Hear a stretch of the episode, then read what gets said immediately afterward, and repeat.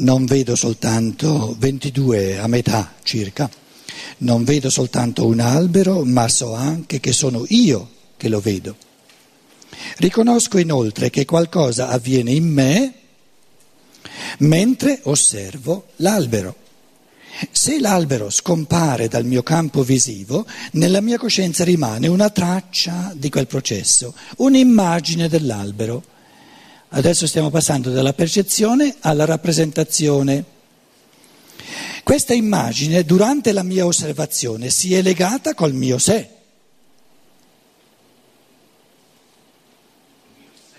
Col mio io, col mio sé, col mio io, con me, si è collegata con me. Quindi, così come la percezione era un'interazione tra me e l'albero cosiddetto là fuori, qualsiasi cosa sia, così ciò che rimane in me quando mi giro dall'albero è qualcosa che percepisco in me. Cosa percepisco in me? L'immagine dell'albero.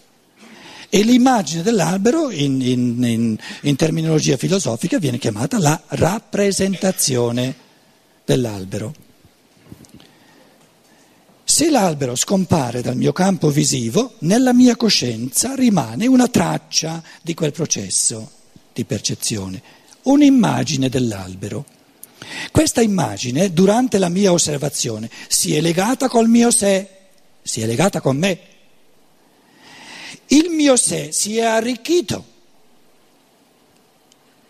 Il suo contenuto ha accolto un nuovo elemento. Io chiamo tale elemento la mia rappresentazione dell'albero.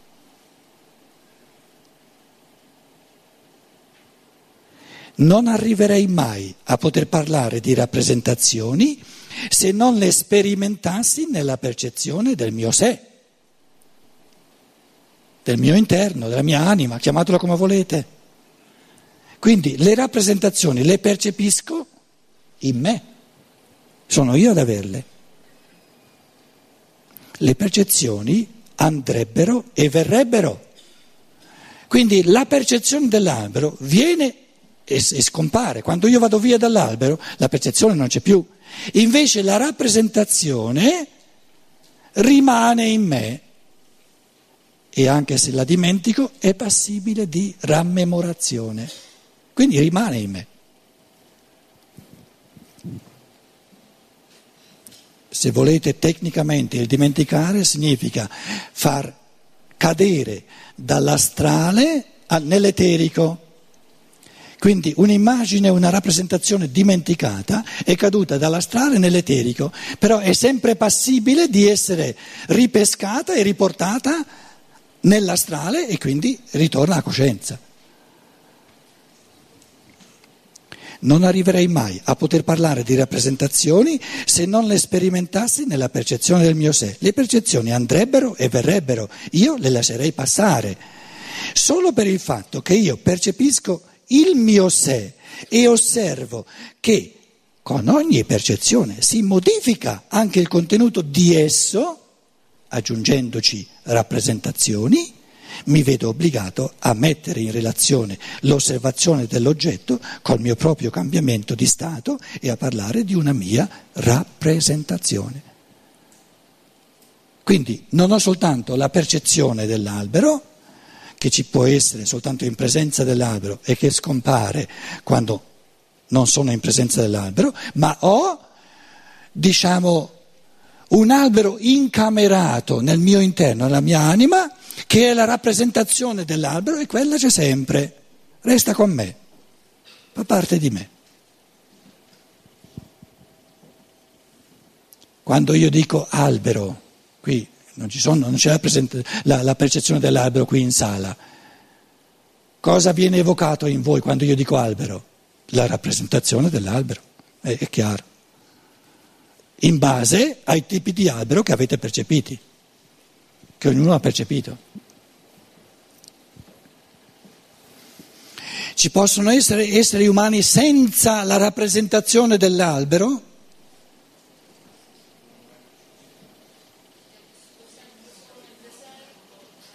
Oppure gli, gli eschimesi che hanno visto soltanto neve, soltanto igloo, non hanno mai visto alberi.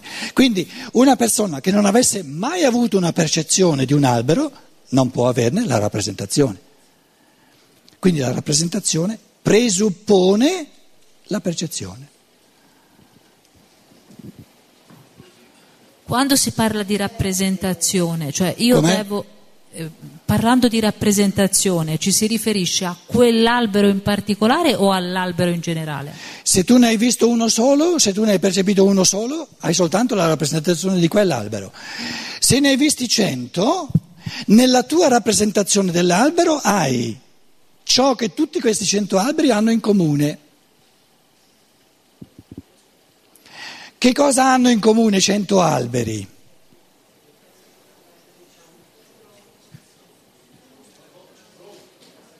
Due cose fondamentali, se no è un fusto. Un fusto, forse? Eh. un tronco sì. e una chioma. Quindi se tu hai la rappresentazione di un albero e ne hai visti diversi, la tua rappresentazione deve avere un tronco e una chioma. Se la chioma è più grossa o più piccola dipende da quanto grossi e quanto piccoli erano la maggioranza degli alberi che tu hai percepito. Parlando poi di concetto, cioè cosa c'è in più rispetto alla rappresentazione?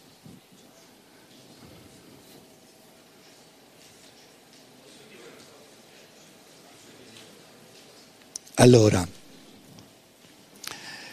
eh, continueremo a fare questi esercizi, eh? soprattutto il capitolo quinto per esempio. Un piccolo anticipo. Dif- una differenza fondamentale tra percezione e concetto, una differenza fondamentale, le cose sono, sono complesse se volete, no?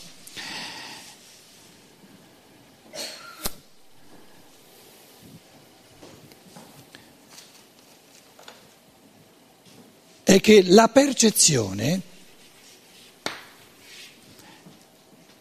non distingue tra ciò che è essenziale all'albero e ciò che è accidentale.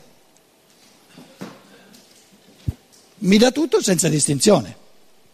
Il concetto è quel processo, il creare il concetto significa mettere un moto, un, un processo di pensiero che distingue, scevera ciò che in un albero è, come dire, accidentale, direbbe Aristotele, quindi non fa parte dell'essenza dell'albero. E il concetto contiene soltanto ciò che è essenziale. Quindi il concetto contiene ciò che è essenziale, l'essenza. Quindi quegli elementi che non possono mancare.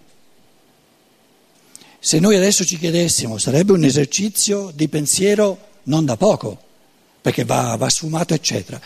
Se noi ci chiedessimo quali sono gli elementi essenziali per avere un albero,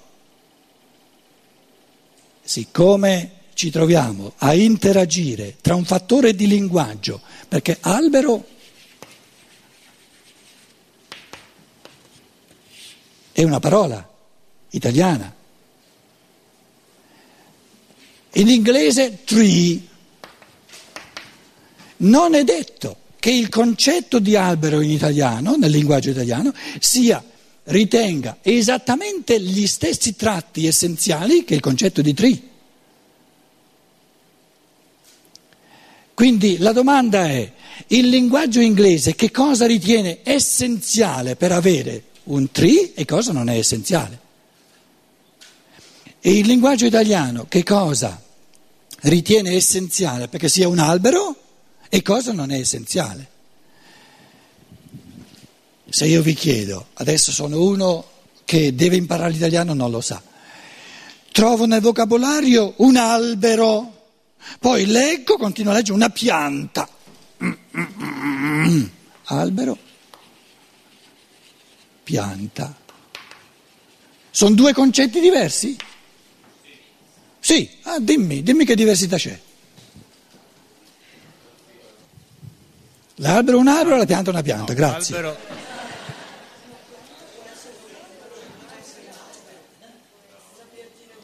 Vedi, che, vedi la complessità? Te pensavi di, di, di, di partire in quarta, ti sei fermato. È complessa, è complessa. Perché finché noi diciamo non prendiamo soltanto gli elementi essenziali, ma prendiamolo come percezione, a livello di percezione la pianta è un albero, l'albero è una pianta. Ma a livello di concetto devi tirarmi fuori, sceverare tutti gli elementi non essenziali, accidentali e dirmi l'essenza. Cosa non può mancare perché sia una pianta e cosa non può mancare perché sia un albero, quindi qual è la differenza? E in questo caso abbiamo la radice, il fusto, lo stelo, le foglie per la pianta e la chioma per l'albero. Quindi il concetto, cioè Ma guarda che io da straniero, io vengo dall'Inghilterra, non so nulla di italiano, io ti ho chiesto spiegami la differenza tra albero e pianta.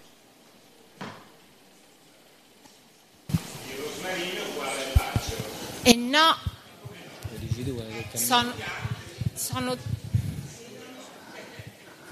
Scusa Pietro, posso?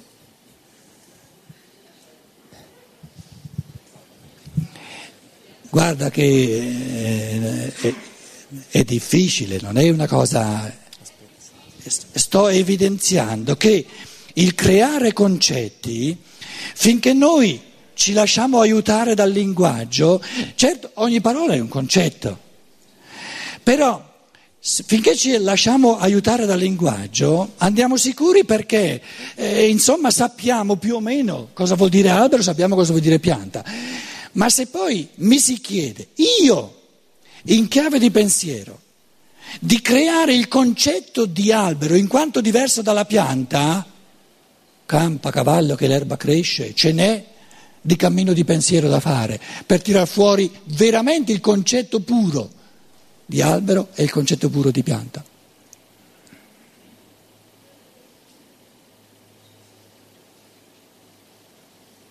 Quindi la differenza tra la percezione e il concetto è che la, la, percezione mi dà tutto senza distinguere ciò che fa parte dell'essenza e ciò che invece c'è ma è accidentale.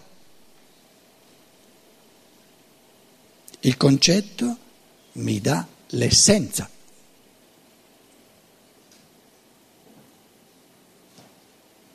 Ciò che è essenziale all'albero. Questa è la differenza fondamentale. Sì. Cioè la definizione dell'albero. Sì. Sì. Definizione è un sinonimo di concetto. Cosa non facile perché è un processo di pensiero. E la percezione non ti serve a nulla perché la, la, la, la, percezione ti confonde tutto insieme ciò che è essenziale, ciò che fa parte della definizione e ciò che non fa parte della definizione. E il concetto, Pietro? Dove sei? Eh, vorrei finire un attimino, per favore. Com'è? Cioè io ero partita chiedendo la differenza fra concetto e rappresentazione. Eh. Cioè la rappresentazione lì nel mezzo come, come la possiamo definire? O come ci sta? La rappresentazione mi dà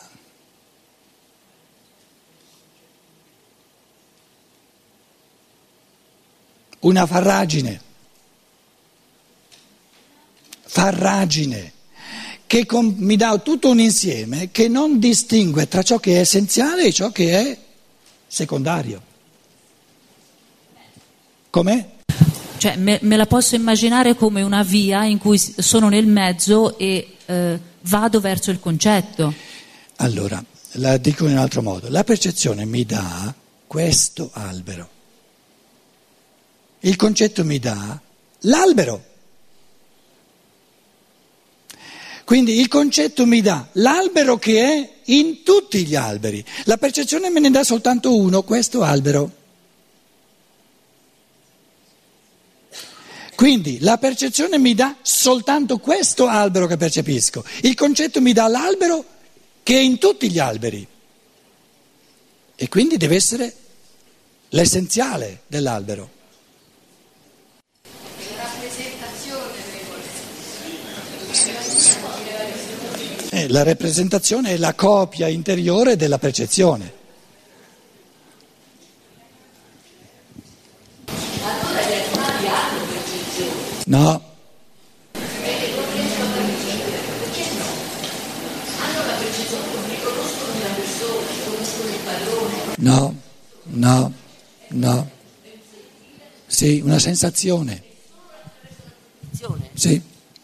Che riconoscono il padrone? Sì, certo. Quindi non esiste nessuna percezione? No. Quello. È importante, è molto importante. E l'anima di gruppo degli animali allora neanche c'è? È un'altra L'anima di cosa. gruppo non ha un corpo per percepire. Quindi nell'anima di gruppo c'è il concetto.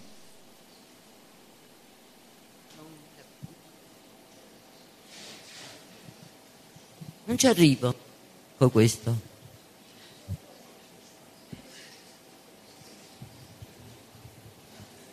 Restiamo nell'umano, già è complesso l'umano. Hai ragione, ne parliamo un'altra volta. Sì, lasciamo da parte quello che vive l'anima di gruppo dei cani. Già è complesso il fenomeno umano, capito?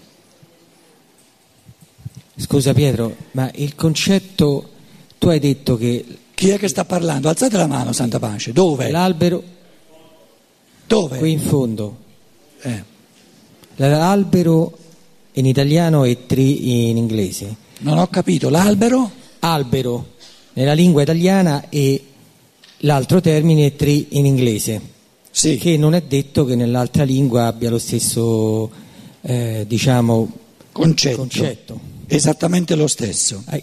È la stessa cosa, cioè io mi chiedevo se questo passaggio del concetto è legato per forza di cose all'elaborazione del linguaggio. Il concetto di forchetta in tutto l'Occidente è, è- scontato nelle sue linee essenziali che cosa, a che cosa serve. Se porto lo stesso strumento in un villaggio sperduto in Cina, e probabilmente non sanno che cos'è quello strumento, perché hanno il concetto di bacchette, mangiano con le bacchette.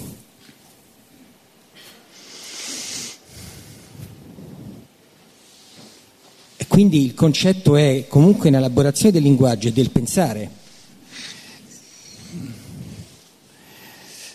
Guarda che stai semplificando un po' le cose, è Sì. un po' più complesso di quello che tu dici. Prendiamo le tre parole in tre linguaggi di forchetta. Forchetta, fork in inglese e Gabel in tedesco. Adesso io vi chiedo, qui ho un coso con due denti, una forchetta?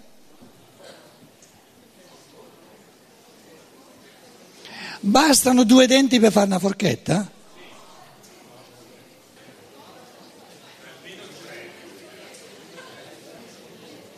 In tedesco bastano.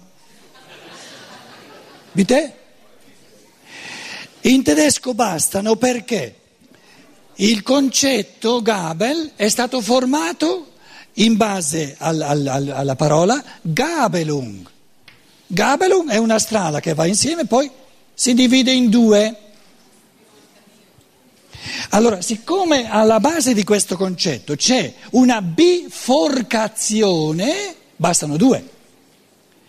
Però pu- può darsi che in un altro linguaggio il concetto di forchetta prevede almeno tre. Quindi il linguaggio è un oscillare, è una specie di intesa fra il pensare puro e una, diciamo, un- un'intesa comune cosa intendiamo per forchetta. Se noi ci mettiamo d'accordo che abbiamo una forchetta anche quando ci sono due denti, allora possiamo chiamare anche quella forchetta. Se invece il popolo italiano si è messo d'accordo e vive il concetto di forchetta in modo tale che per essere una forchetta deve, almeno, deve avere almeno tre denti, allora sono essenziali i tre denti. Quattro o cinque sono occidentali, ma essenziali sono tre. In tedesco sono, per il fatto stesso in cui è sorta la parola, bastano due. Però scusa Pietro, Es genügt eine Gabelung, um eine Gabel zu haben. Bitte? Es ist eine Gabel. Per il letame. Lui dice per il letame va bene anche una forchetta con due denti.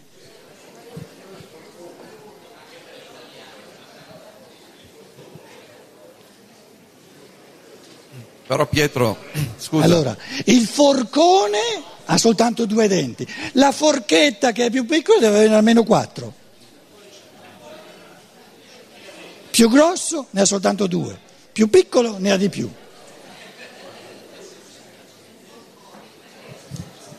Però C'è qualcuno di lingua inglese qui? Shane, dov'è Shane? How many thongs do you have, must you have to have a fork? Are two enough? Sì. Perché eh, Bastano due? For music, a tuning fork is così.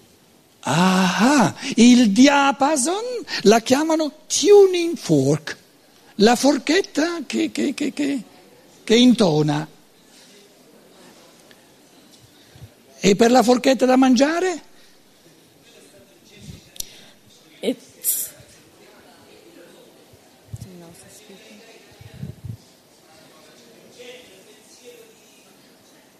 No, ma, no, no, no, ma guardate, è indecisa lei, eh? È indecisa, No, non è una cosa semplice, anche lui non era sicuro in tedesco se bastano due. Anche in inglese non è così semplice dire bastano due, ma anche in italiano. no, two is not enough for a fork for cutlery. Sorry? dice che due non sono sufficienti per una posata, per una posata, una forchetta come posata, due rebbi denti non sono sufficienti.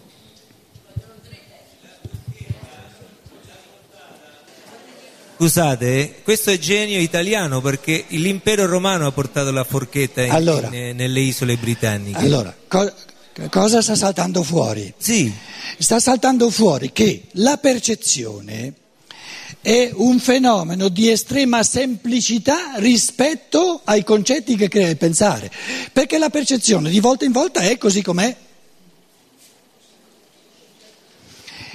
Se una forchetta ha due ehm, denti, la percezione mi dice due denti, non c'è problema. Quando invece io entro in chiave di pensiero per trovare il concetto, la cosa diventa molto più complessa perché devo distinguere tra ciò che è essenziale e ciò che non è essenziale.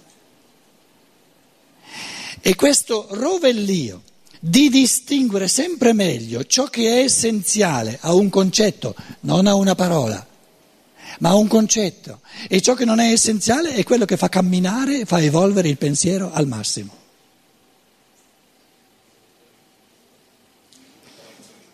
Quindi il pensare è l'organo che coglie l'essenza delle cose, perché l'essenza è quella che le ha create. Posso fare una domanda? Una ragazza qui aveva detto che se c'è che l'albero, ad esempio, un eschimese o in un deserto non, non avrebbe potuto, ma e la fantasia non può supplire, cioè un essere umano, anche se non ha avuto la percezione, può dentro di sé avere un'idea che viene fuori tramite la fantasia e aver mai avuto l'esperienza di un albero, ma lo stesso concepire un albero? Attento, la risposta alla tua domanda è molto precisa e te la do portando l'esempio che a me è capitato nel Laos. Ho avuto degli alunni in terza o quarta elementare o in seconda elementare che non avevano mai visto Una scala, ma neanche una scala. Una scala. Ma una scala però articolata. Loro eh, hanno casette di, di paglia, conoscono soltanto la scala unidimensionale che va su. E non avevano la percezione di una scala che si articola e si inverte la marcia. Allora, o prendiamo l'esempio del, dell'ascensore, perché poi io li ho portati alla capitale, a Vientiane, e lì c'erano un paio di ascensori, non di più, è eh, un paio. Io gli dicevo, c'è una cosa che tu ci vai dentro, ti porta su e poi esci fuori, sei in alto. Allora, quando non c'è la rappresentazione, tu puoi creare il concetto. Cioè senza percezione puoi avere il concetto di una cosa, ma senza la percezione non puoi mai averne una rappresentazione. Pensaci, riflettici, riflettici, come fai ad avere una rappresentazione senza percezione? Dimmelo. Beh, eh, questa è la domanda che facevo io perché a me hanno raccontato questa cosa e che non avendo mai, cioè, aveva, un ragazzo aveva avuto un sogno e in sogno eh, ne parla con l'amico e l'amico gli dice ma tu l'hai mai fatto? E il ragazzo ha detto no, e allora non ci credo. No, un momento, cosa ha visto nel sogno? Non ci questo, dici nulla? Questo ragazzo nel sogno ha fatto l'amore e però ha detto che non aveva mai fatto all'amore. No, no, no, no, il fatto che non l'abbia mai fatto lui non significa che non ha mai avuto la percezione. La percezione, per esempio la percezione di un ascensore, tu la puoi avere se sfogliando un libro, che magari viene dalla Francia, sei un alunno nel Laos, sul libro c'è l'immagine di un ascensore. Quando tu guardi l'immagine dell'ascensore sul libro, hai la percezione. Sì, ma questo, questo ragazzo ha detto che non aveva neanche mai visto i genitori fare l'amore. Allora io voglio sapere se è possibile che il cervello umano, anche se non ha avuto la rappresentazione, se non c'è un'immagine, per intuizione, per fantasia, possa comunque io ad esempio non ho mai visto un unicorno, ma io Non ho mai un'idea. visto cosa? Un unicorno, però me lo posso immaginare. Ma certo che l'hai visto. No, no. Io personalmente. No, l'unicorno tu l'hai visto sui libri. Scusate, ma io mi posso.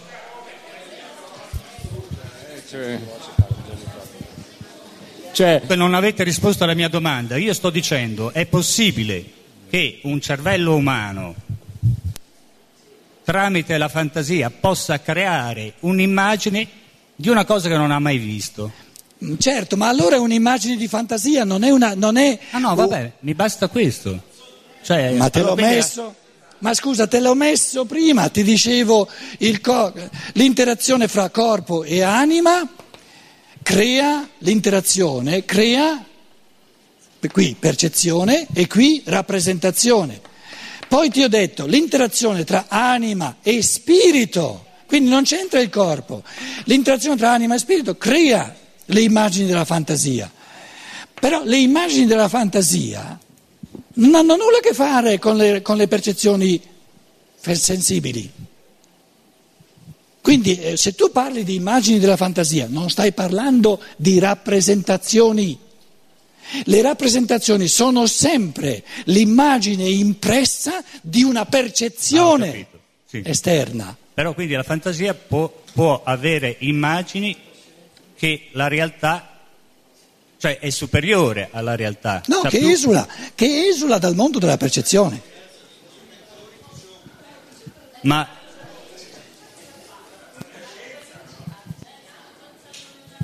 Leonardo da Vinci non ha disegnato degli strumenti che non esistevano. E quindi li ha creati?